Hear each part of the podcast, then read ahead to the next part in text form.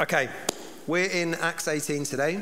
Um, and we're going to have an opportunity. We're going to, we're going to continue to read through part of God's Word, where we've been up to. Been looking at this unraveling story of the mission of God and the calling of God and people getting caught up in these plans and purposes. And I want to begin this morning a little bit. Now, I'm going to sort of jump around the houses a bit, but then we're going to go into Acts 18. And what I want us just to kind of capture and see as an overview of this is that God just loves to involve people in his story. That's, if there's one take home, if there's one thing you hear, if you just want to have a little sleep now, then God loves using people as part of his story.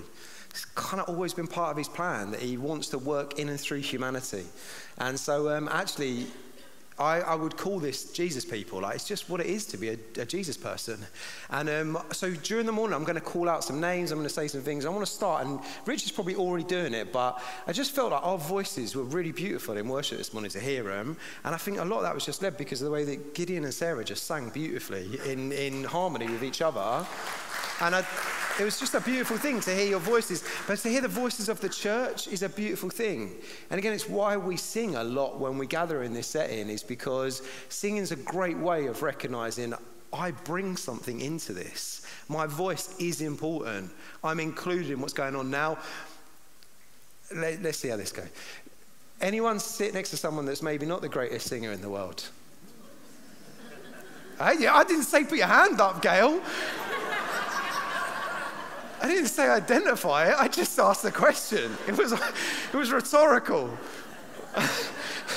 wow, Malcolm. Actually, I'm, I'm, presuming it was you, Malcolm. It's not someone else around you, not poor Dave Mitchell behind. But, but it's an interesting one, isn't it? Because in some ways you might think, I'm not a great singer. I'm not a great singer, I can't, but there's something beautiful in which we bring our voices into, and again, I'm, I'll try a Clive Churnick word, the cacophony. Is that all right? Does that fit? Is that all right?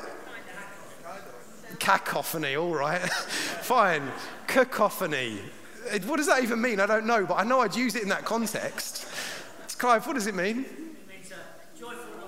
Oh, okay, well, that's all right, then that'll do. So, cacophony, cacophony, but it's just that thing of a joyful noise of people bringing them and collectively singing and engaging with each other and, and participating in what's going on. And why is this important? And it's actually why we do. We want to give lots and lots of time for singing in our meetings. And me and Rich are planning something for New Year's Day, actually, where we're going to, we're to try and write a song as church together on New Year's Day because I think the people of God have always sung.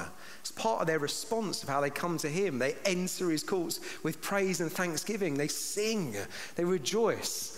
And so um, that singing dynamic for what goes on is, is significant and important. And I know you may feel shy or reserved, or you might think, oh, I don't want to sing, it's part of it.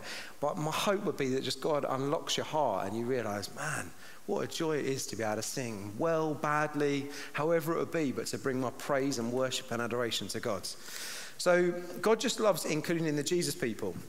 And um, I want to mention another person as well. It's Dan Preston. That he is. Dan, look, I'm wearing this for you this morning, and it, you kind of knew it would it would be right up my alley anyway in terms of a very Larry football shirt. But I just want to call out Dan really quickly because again, just part of being the Jesus people. And so Dan Dan's got a role and a job as part of. Um, he does some work for. I don't even know if I can take this off because I've got the thing on. But this is very Larry. I'm very very aware how Larry it is. Wendy does not like it. Um, Oh no, Really don't know where that goes. Anyway, that'll work. Um, Dan works um, a little bit for some charities involved, which are Tearfund and Compassion and International Justice Mission. And so Dan has a bit of a role with marketing, and he's a really gifted, talented, loves, loves Jesus, follows Jesus, but massively talented what he does. And so he works for these charities. And with the World Cup coming up, it's been a bit, and it's okay to call it out loud, but it's been awkward I don't know if you felt that a little bit in conversations with people like, should I be watching the World Cup? Should I not be watching the World Cup? There's massive exploitation issues that have gone on around it. Actually, one of the worst things I think you can do is privately watch the World Cup. That's the worst way of dealing with it. Because actually, in that way, you're basically going, I'm embarrassed and I want people to realize I'm watching this tournament, but I do kind of quietly want to watch it. And so, Dan with a few friends just came up with this thing. They've called it Justice United, and they've just said, actually, let's spotlight on some of the challenges of exploitation and modern slavery around the world today. Let's profile these charities and let's actually give churches opportunities to watch games, but then also talk about the things that are going on and raise money for the charities that are involved. So, Dan just put this stuff together and we're going to be next weekend on Sunday afternoon just watching the first game of the World Cup. It's a rubbish game. It's like Qatar versus, I'm really sorry if you're from Qatar, but it's like Qatar versus, I can't remember. Ecuador, and I'm sorry again if you're Ecuadorian, um, but it's like one of those ones you're like, oh, okay, but but we just want to use an opportunity to talk about those things that are going on. And so we're going to, we're going to show some of the games that happen there. We're going to try and raise some money for some of the charities that are involved as well. But part of it, I just wanted to mention Dan. And again, the reason, the reason I say this, and I'm just going to read the beginning of our mission statement of this is what we say as a church. And I haven't got it behind me, so I'm going to test you a little bit. If you've been here for longer than six months, most Sunday mornings you hear this in the background being said, but I think this is what this lives it out and what we hope our church is like. So if I were to say this, King's Church exists to, what word's missing now? King's Church exists to Oh, not love. Clearly, clearly, it's not. I'm bidding quite high enough. King says this to proclaim the gospel of Jesus in action and in words, to build a community of worshippers or believers you could have, worshippers today and for future generations. If I were to say that, what's even the point of King's Church? What's the point of us being here? We exist to proclaim the gospel of Jesus. We tell people about who He is because we're His people. And we proclaim who He is in our actions and in our words. And so I get to do a lot of words from here. but I promise you that's not the only way that we proclaim the gospel of Jesus in a few words that we say from the front or the things that we sing. It's in our actions, it's in the things that we do. And so, again, just as first one that we'll mention, I'll mention some others as well. But that's the way we live it out because we want to see daily lives. So it finishes with through our daily lives, shaped by Jesus, we will bring life to everyone, creating kingdom culture in Eastbourne and beyond. Did you see? I didn't bother asking if you knew those words because I failed on the first bit, so I thought I'd just read them out instead. Through our daily lives, it's not for a one off Sunday experience. It's not just through every now and then doing something kind to someone. It's through the daily devotions and routines and habits and rhythms of saying, My daily life is shaped by Jesus. Every day shaped by Him. And what am I going to do? I'm going to bring life. In a world of death and suffering and sadness and sickness and war and destruction, I bring life. Because I have the words of life and I know the King of life. And I, want to, I know the one who overcame the grave, and I'm a Jesus person. We're Jesus people. So we bring life to everyone, everyone we meet. We encourage, and again, that's Steve encouragement. Come on, the, the time is too short. The need is too necessary. We've got to go now. I've got to tell people in a dying world, in a world that is only heading in one direction, we are the light of the world.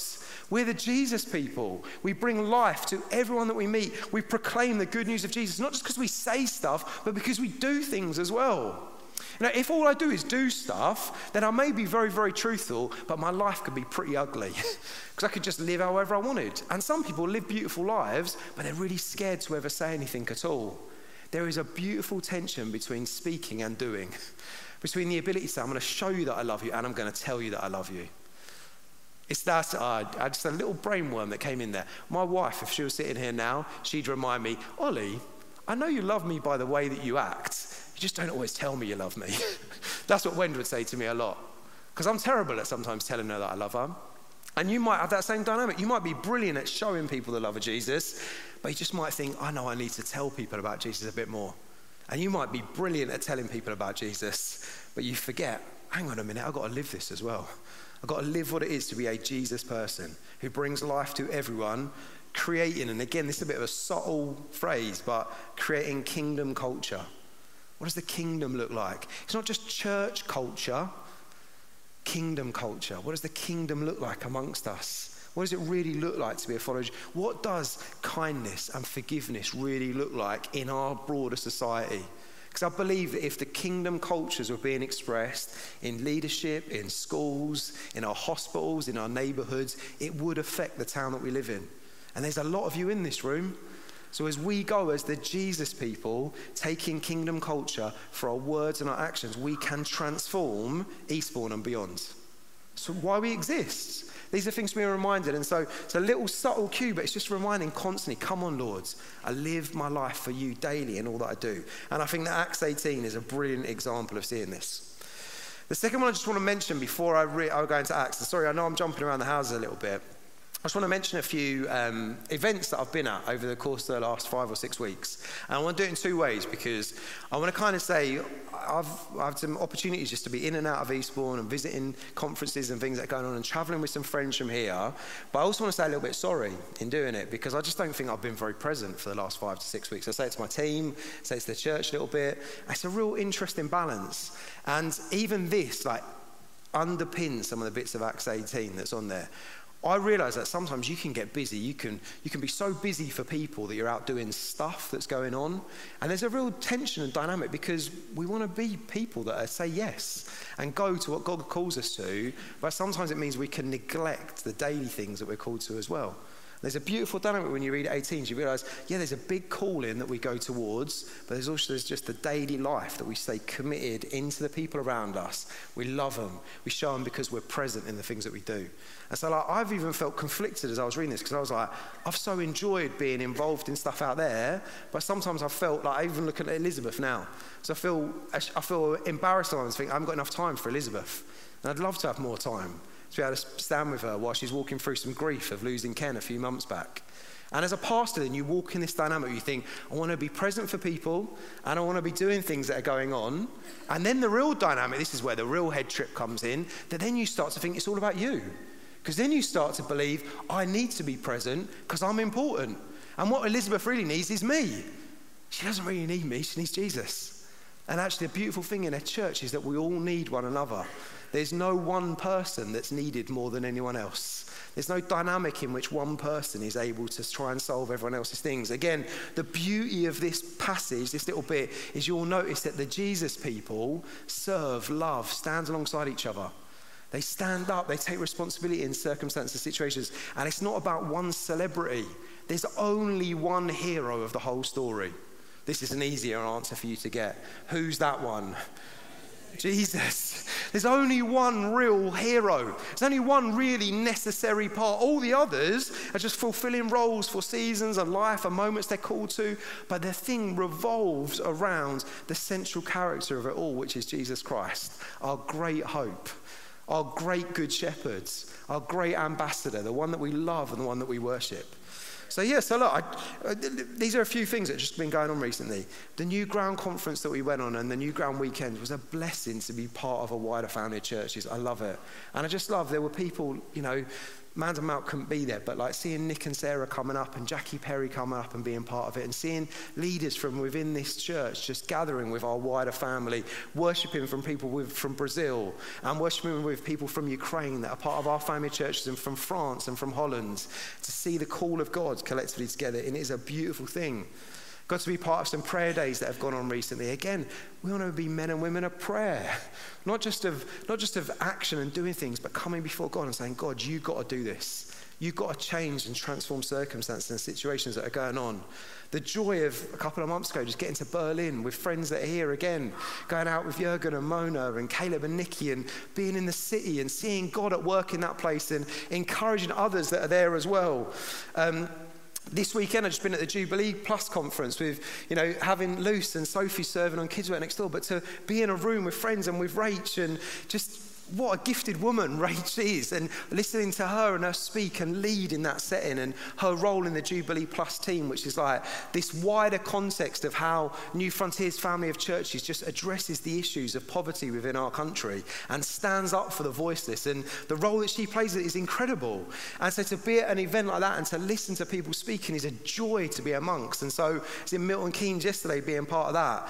And then being able to take up like Emmanuel and Bosun, and we went up to Peterborough while ago, and we're around with leaders that are up there and listening to, to leaders from across the world that are gathering with each other. And it's such a joy to see God at work and doing things. And then I have that bit as well, and I'm like, I love the big, but I also love the small. I love what God's doing out there, but I want to love daily what God's doing here. I don't want to neglect what's in front of my eyes because I get caught up with what's there. But that's all right because we can live in that tension. And actually, as we exist as a community with one another, we should be stirring each other to say, it's not just about this, because it's too small a thing to only believe that the gospel will change my neighbour's life or my life. But it's also too much sometimes to think, oh, God's only doing things out there and forget that my daily life, shaping, shaped by Jesus, loving people, daily serving them, speaking the gospel, proclaiming it in the way that I act makes a huge difference as well. Jesus people live in that tension, being called to the big and being caught up in the purposes of God and daily living it out in the small things that they do and the small acts of kindness. But one of the reasons I love this church is because it's full of examples like it. And I have that, do you know the pressure that removes off you as a leader as well? Because it says, ain't about you. Take that burden off. Jesus affects people and people live their lives for him and we spur each other on and encourage each other in the things that we do. So let me read a little bit to you from Acts 18 and you're going to start to see this story unfold. While we do it, I want you to stand up every time that I read out a name of someone that appears in there. Okay? So could you do that for me? So every time I read this through, now it might be some little bits where you'll end up doing this, that's fine. But we're going to notice how many names come out in this part of Acts 18. So after this, have we got? Yeah, there we are. After this, he, now he is not a name, so you don't jump on he. After this, he left Athens and went to Corinth, where he found a Jew named Aquila, a native of Pontus, who had recently, you can sit again, yeah? You, you can stand and sit, that's fine. Just a little bounce, that's good. Okay. A native of Pontus, Pontus is a place, not a name, not a person, um, who had recently come from Italy with his wife Priscilla. Because, down, because Claudius had ordered all the Jews to leave Rome. Paul came to them, and since they were of the same occupation, tent makers by trade, he stayed with them and worked. He reasoned in the synagogue every Sabbath and tried to persuade both Jews and Greeks. Now, when Silas, and Timothy arrived, and Greeks, uh, uh, uh sorry, arrived from Macedonia. Paul devoted himself to preaching the word and testified to the Jews that Jesus is the Messiah. When they resisted, what's going on? Oh, did I miss? Okay, geez, sorry, sorry, sorry, sorry. Forget. Okay. Uh, When they resisted, I'm sorry, I'm looking down. Um, when they resisted and blasphemed, he shook out his clothes and told them, Your blood is on your own heads. I am innocent. From now on, I will go to the Gentiles. That's Paul. So he left there and went to the house of a man called Titius Justus. Now, my son would have laughed at that name. Um, a worshipper of God whose house was next door to the synagogue. Crispus, the leader of the synagogue, believed in the Lord along with his whole household. Many of the Corinthians, when they heard, believed and were baptized. And the Lord said, Don't worry about Paul again, it's the same character. But the Lord said to Paul in a night vision, Don't be afraid, but keep on speaking and don't be silent, for I am with you, and no one will lay a hands on you to hurt you, because I have many people in this city city. He stayed there a year and a half. He taught the word of God among them. And when Gallio was proconsul of Achaia, the Jews made a united attack against Paul and brought him to the tribunal. This man, they said, is persuading people to worship God in ways contrary to the law. As Paul was about to open his mouth, Gallio said to the Jews, If it were a matter of wrongdoing or of serious crime, it would be reasonable for me to put up with you Jews. But if these are questions about words, names, and your own law, see to it yourselves. I refuse to be judge of such things. So he drove them from the tribunal, and they all seized Sos- I can't say this one properly. Sosthenes, the leader of the synagogue, and beat him in front of the tribunal. But none of these things mattered to Gallio. There you go, another one. Well, no, he was mentioned before, but anyway. After staying for some time, Paul said farewell to the brothers and sisters and sailed away to Syria accompanied by the Priscilla and Aquila that we heard earlier. He shaved his head at Cenchreae because of a vow that he had taken. And when they reached Ephesus, he left there.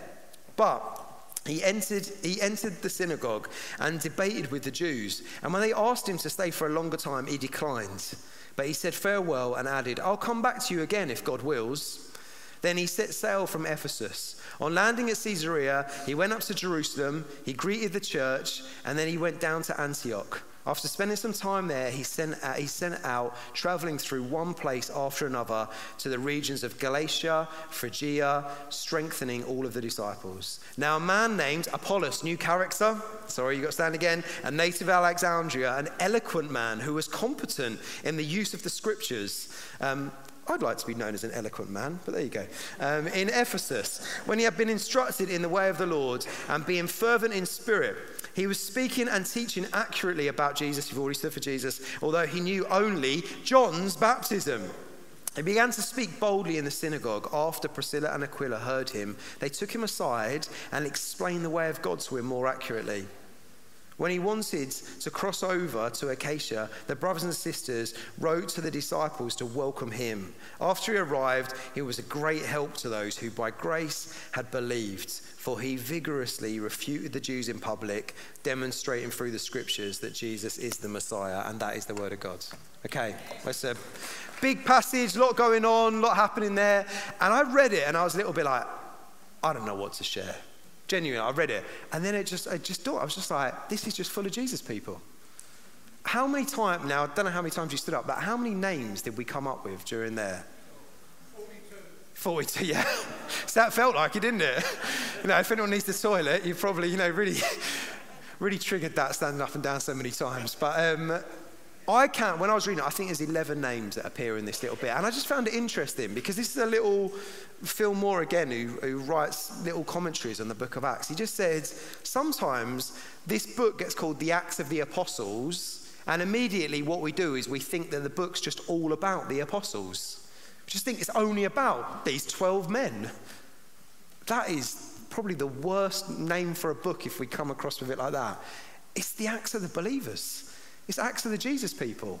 It's not just the apostles and what they did. Yeah, they're big characters, and Paul keeps popping up and he plays a significant role in what he does. Of course, I don't want to underplay Paul, but I just want to say sometimes the real danger is that we can overplay individuals and downplay ourselves. We overplay, oh, well, that person's been called by God to do something for him. And we downplay the fact that God calls men and women to faithfully follow him in the things that he calls them to. All of these names. Now, some of them are not Jesus people. Some of them are very clearly not Jesus people. They decided to have debates and wanted to throw them out and fight them and punch them in the face and argue about the gospel and debate with them. But throughout it, you just keep reading the book of Acts, and there are hundreds of Jesus people hundreds of disciples of the living God. They get changed and then live lives for Him.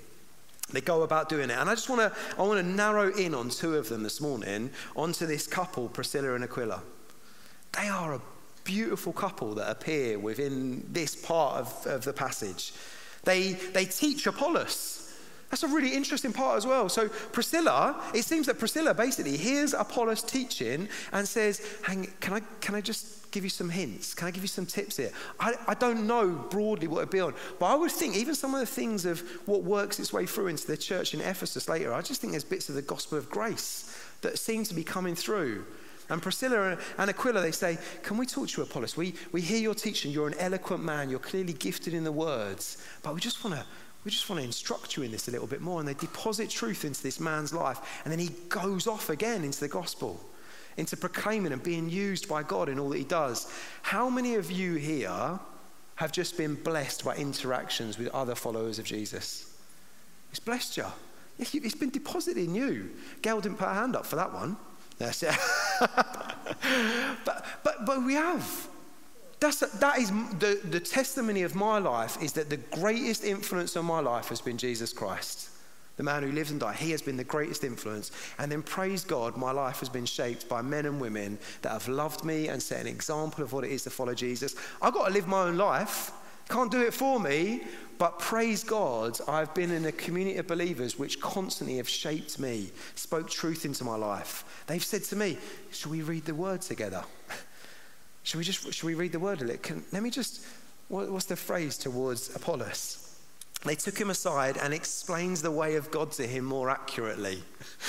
That's a bit passive aggressive, I think, but anyway, it's like I'm really grateful for people that have explained the word of God to me more accurately. That's what we want to be with each other. That's why we believe in groups. Our group should be centered around not just friendship with each other and food, which are really important, but the Word of God. Where we regularly, in our small groups with others, and if you're not in the habit of doing this, it will be detrimental to your walk with Jesus. It will be. Because when you put yourself in a position where others open the Word with you and at times say, let me just explain the Word of God to you more accurately we want a church that is hungry to grow in an understanding of who Jesus is. And we want to do that devoted to each other. And if all we hope for is that one pastor at the front is able to accurately open the Word of God, we will be inhibited in those things. Praise God for preaching and teaching. Praise God that it's a great way of shaping and setting culture within the life of the church, but we must do it with one another. Please. If you're part of this church, regularly find ways to open God's words and enjoy it, fellowship with each other as you read and spur each other on. As you open scripture with each other, just as the way that Priscilla and Aquila set that example to us. Then, one of the other things that I absolutely love about this couple, and one of the things that just, you know, it's brilliant. They're a tent making couple, which again is interesting because it means that again, they're probably not necessarily, I don't really like the word ministry. I, I do understand it, but I, I actually find it quite, oh, when we say, but oh, are you full time in the ministry? And I'm like, I get the phrasing of it, but sometimes I feel that sense of, I'm a full time follower of Jesus. I was a full time follower of Jesus when I was working in school. I was a full time follower of Jesus when I was working here. I've always been full time following Jesus. I don't up, upscale it when all of a sudden I'm being paid to be in a different place than I was before. That would be, again, a really inhibiting model to the church. If basically we only believe that those that were in the ministry were involved in making disciples. Just that is not helpful, and that is not what the book of Acts teaches us at all. It's that we all become released in the seasons that we get called to to fulfill the plans and purposes of proclaiming Christ in our words and our actions to each other. We're all called to make disciples. It's on all of us. Priscilla and Aquila set the example. They, and I don't think they're making tents. I presume that they're leather and bits and bobs that are going into the tent making business. I don't think they're just building like pod pads at Glastonbury and doing that from bit to bit. They're just building the materials that go into it. And Paul aligns with them because that's Paul's trade as well. So he finds this commonality in their careers they've got with each other, and they faithfully love the church they, they, they help explain the word of God more accurately to others. They go wherever Paul goes them to. And all those things, they do their job alongside it as well. They faithfully get on with the thing that God's called them to in order to release resources into the kingdom of God. And again, praise God for a church that is like that. This would be embarrassing if I only called out one person. But I just am so grateful for men and women that just faithfully serve God in their careers. And they love people that they work alongside. And they wake up every morning and they say, I just call Rebecca Cooper's eye, and I'll say it to you this morning because if it encourages you, it encourages you. I love if Bex wakes up and is a physio, and she does her physio job for Jesus. It's not that she only worships Jesus when she turns up here on a Sunday morning. She wakes up and she serves and she loves people. A lot of people that are recovering from brain injuries. And Bex is skilled and talented in what she does, and she serves alongside him. And she uses that as an opportunity to live out her discipleship with God there. Praise God that this is a room full of people that do that. Find ways to do it. Whether it's paid work, voluntary work, whether it's parts of our retirement, whether it's bits where we're still waiting for jobs into the future, but whatever it be, wherever we find ourselves, we live it out alongside the thing that God calls us to. We don't wait until the day when we think, I'm waiting until the ministry calls. I'm waiting for the day when I get called into the ministry. No, begin today. You're a full time follower of Jesus today. Live it out for Him in all that you do. And what else they do? Again, when I read a lot of Acts, I don't read a lot about buildings. There is bits of buildings, and praise God for this building. And if you've watched our little financial update video recently, we're going to try and improve this building because if you go in the sports hall at the moment, it's like flood central that goes on in there. And we're going to get solar panels on the roof and we want to try and basically get this place to be much more energy efficient into the future. But let's not get too preoccupied with buildings because all they used is the resource there, which was their homes. You know, we saw that in the pandemic. We had to use our homes as a way to gather and for the gospel to advance and to go. And this is great that we can spur each other on and worship with one another and gather regularly. But it isn't one or the other. It's not we meet in buildings or we only meet in homes. We do both. We're a church that gather in buildings. We publicly worship with each other. This is so easy. It's hard for a visitor to come into your home. It's very easy. If you're a visitor today, you are so welcome to be here. And I really hope that you've enjoyed coming into this place, which is our home, and you've been made to feel welcome and included. Please, church, continue to look out for people that are joining us. Regularly, people come. Might be here for the first time. They don't know anything about Jesus, and they're thinking, "Who is this weirdo talking about Jesus?" And you know what is going on. We welcome people in here, and then we welcome people into our homes. We use both. It's not one or the other. It's both those things in tandem with each other, regularly gathering to worship, proclaim God, hear the gospel proclaimed, serve one another, and then we go into our homes and we meet there too. It's not rule out either or each. And Priscilla and Aquila set that beautifully before us. then there's this other little part of it that's in there. So if you're to, if you read in and around some of the other letters that Paul writes, this couple, Priscilla and Aquila, pop up in another couple of places. Brownie points for anyone who wants to tell me a letter, one of Paul's letters that he writes, that the name Priscilla. Now, Paul loves it. At the end of a letter, if you read pretty much any of his letters, he's always got a little greet this person, greet that person, names you can't pronounce. Um, but a whole load of people that Paul deeply cares about. Why? Because he knows this is about Jesus people. It's about a whole raft of men and women serving God's purposes. Letter that uh, anyone you've had time to go on your phone now and search it, but go on any any letter that Priscilla and Aquila pop up at the end of. Oh, I don't think they end up at the end of Ephesians. Yeah, Timothy. They end up at the end of Timothy. So for some reason, and this is this is really interesting. So Timothy's then like Paul's little protege, and actually, you notice it towards the end. Where does he say to Priscilla and Aquila, Go, can you come with me? We've been in Corinth, but can we go to Ephesus now? We've got to go travel there.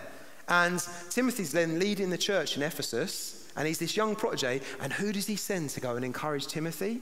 Priscilla and Aquila. Why? Because he trusts them and he loves them and he knows they're going to do Timothy good. He says, Go and encourage. I don't know the conversation because we don't have it in scripture. So I'm, I'm filling in some blanks here. But I can imagine him just saying, Guys, I love you.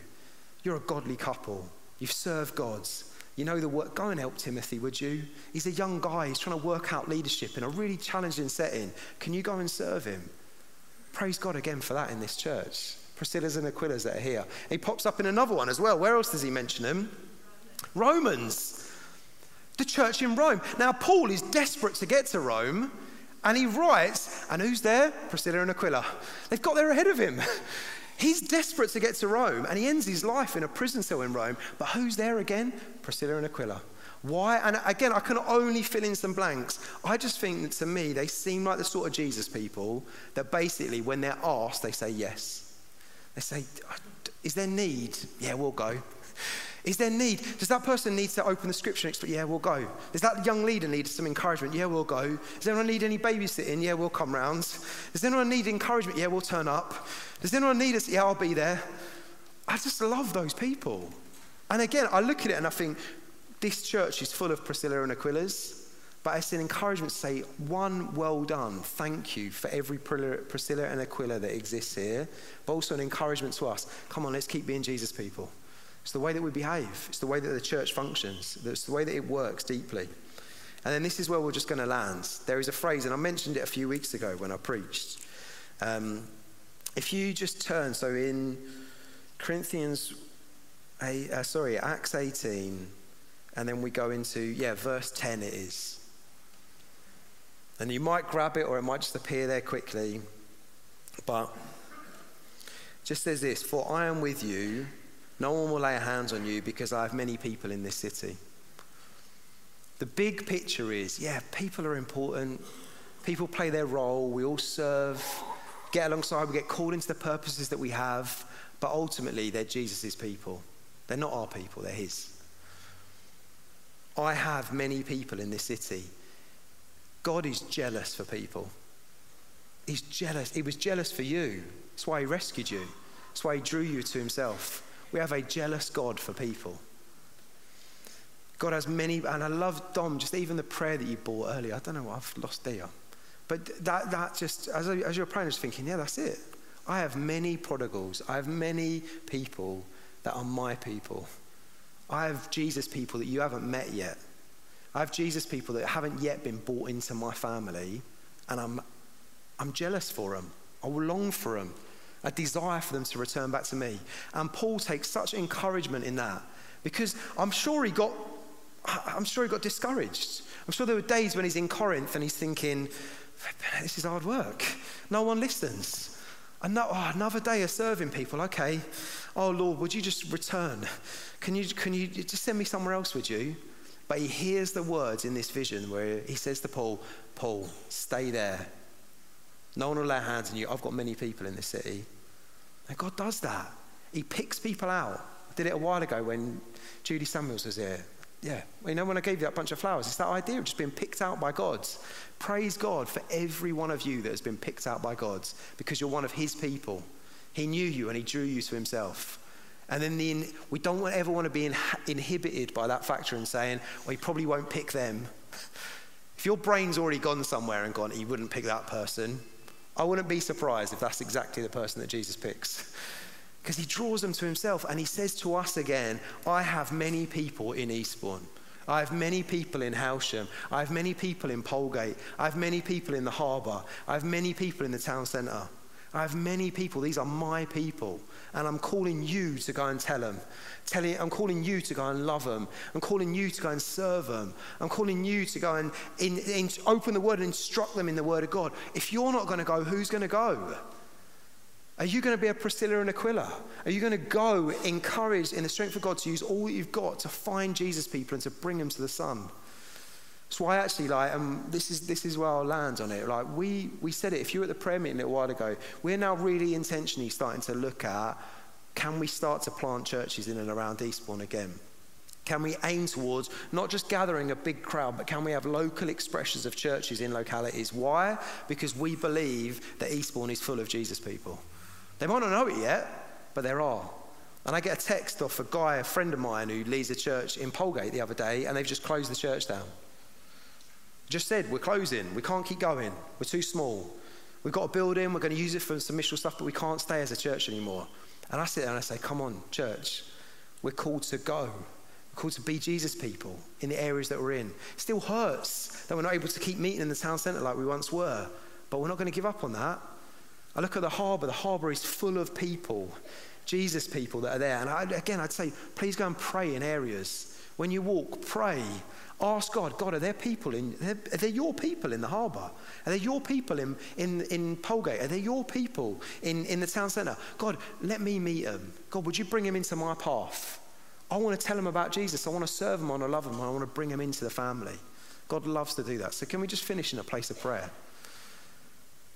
Let's just pray together. Let's just take a moment. I don't know, Gid, I don't know if you just want to play a little bit in behind. And I, I said to him, I don't really know what song to land on in response. So it's fine. But we're just going to pray for a second.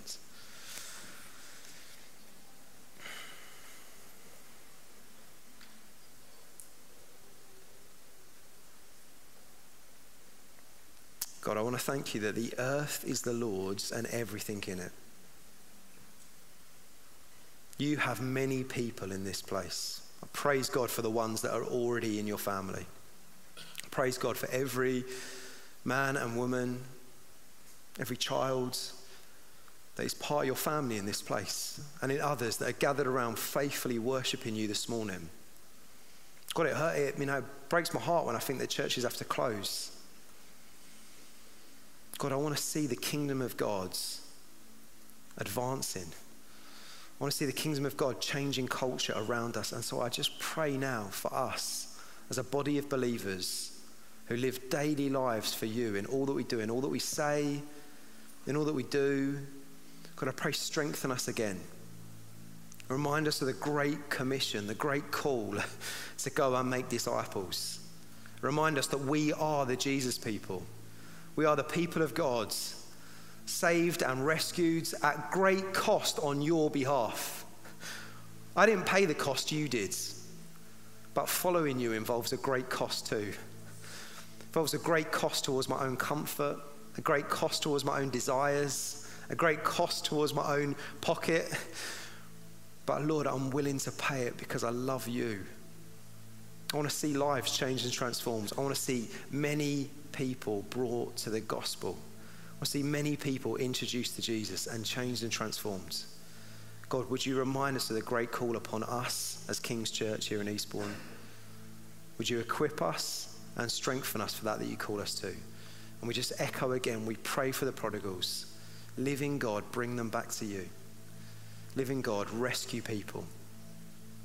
You are about a great work and you are not finished. We join in with all that you are doing and we trust you, Lord. Amen.